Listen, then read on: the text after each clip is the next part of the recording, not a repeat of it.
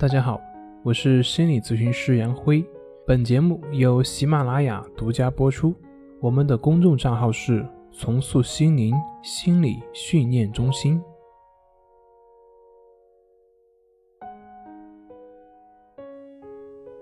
今天要分享的作品是关于抑郁症，这些内容你一定要知道。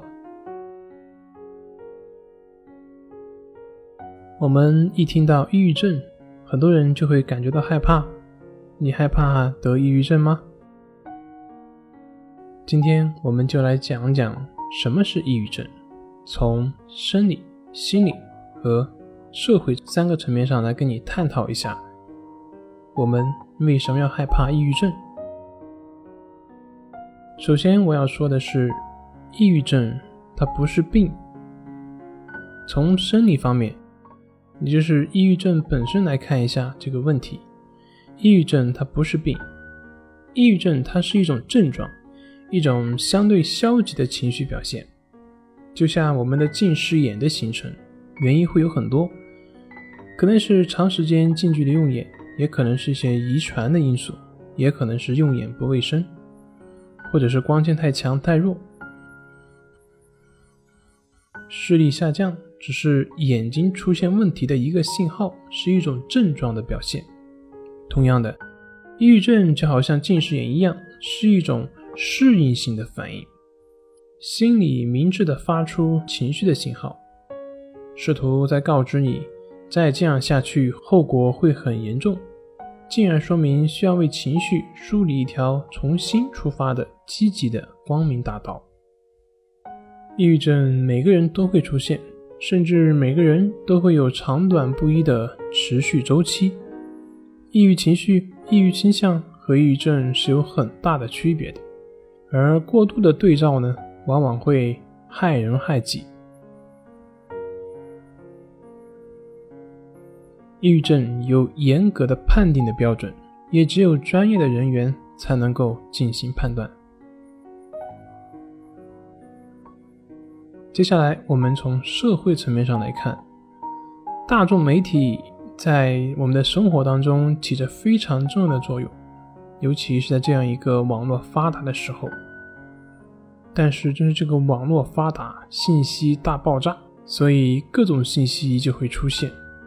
有一些人过分的追求时效性，博人眼球，不惜过度报道引起读者注意的词条、词汇，故意夸大症状本身。故意夸大病症的危害等等等等，比如将抑郁症和死紧密的联系起来，往往会给不知情的读者埋下一颗抑郁症就会死的种子，会让人感到害怕。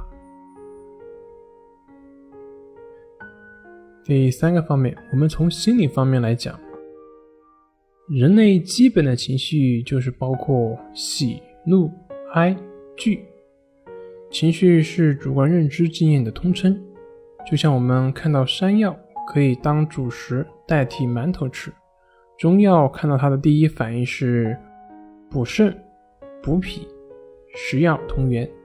而对于普通大众的我们来说呢，更多的关心是口感以及能否充饥。所以，我们和中医不同的经验背景，会让我们对于同一事物产生不同的认知。同样是山药，削皮的时候，山药的粘液会粘到手上。有些恐惧症的患者却会彷徨不安，觉得粘液一直会洗不干净，害怕粘液会有什么细菌啊、病毒之类的。但对于我来讲，不觉得有什么问题，洗洗就好了。这就是对于同一事物，我们会产生不同的情绪反应，一个觉得没什么，一个觉得惶恐不安。所以。造成不同情绪反应的根本原因在于我们对于事物的看法不同。那对抑郁症的恐惧也就是这样，害怕作为一种人类的基本情绪，当然也遵循着情绪的基本原则。造成害怕这种情绪的体验是由于主体对于抑郁症的看法所导致的。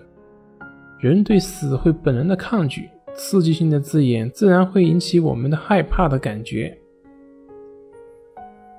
所以，综上所讲的，现在你已经了解到了，盲目害怕是由于我们不合理的认知所导致的，并且我相信你对抑郁症本身也会有相对清晰的认识。那么，你还会轻易的给自己扣抑郁症的帽子吗？还会武断的去对抑郁症感到害怕吗？好了，今天就分享到这里，咱们下回再见。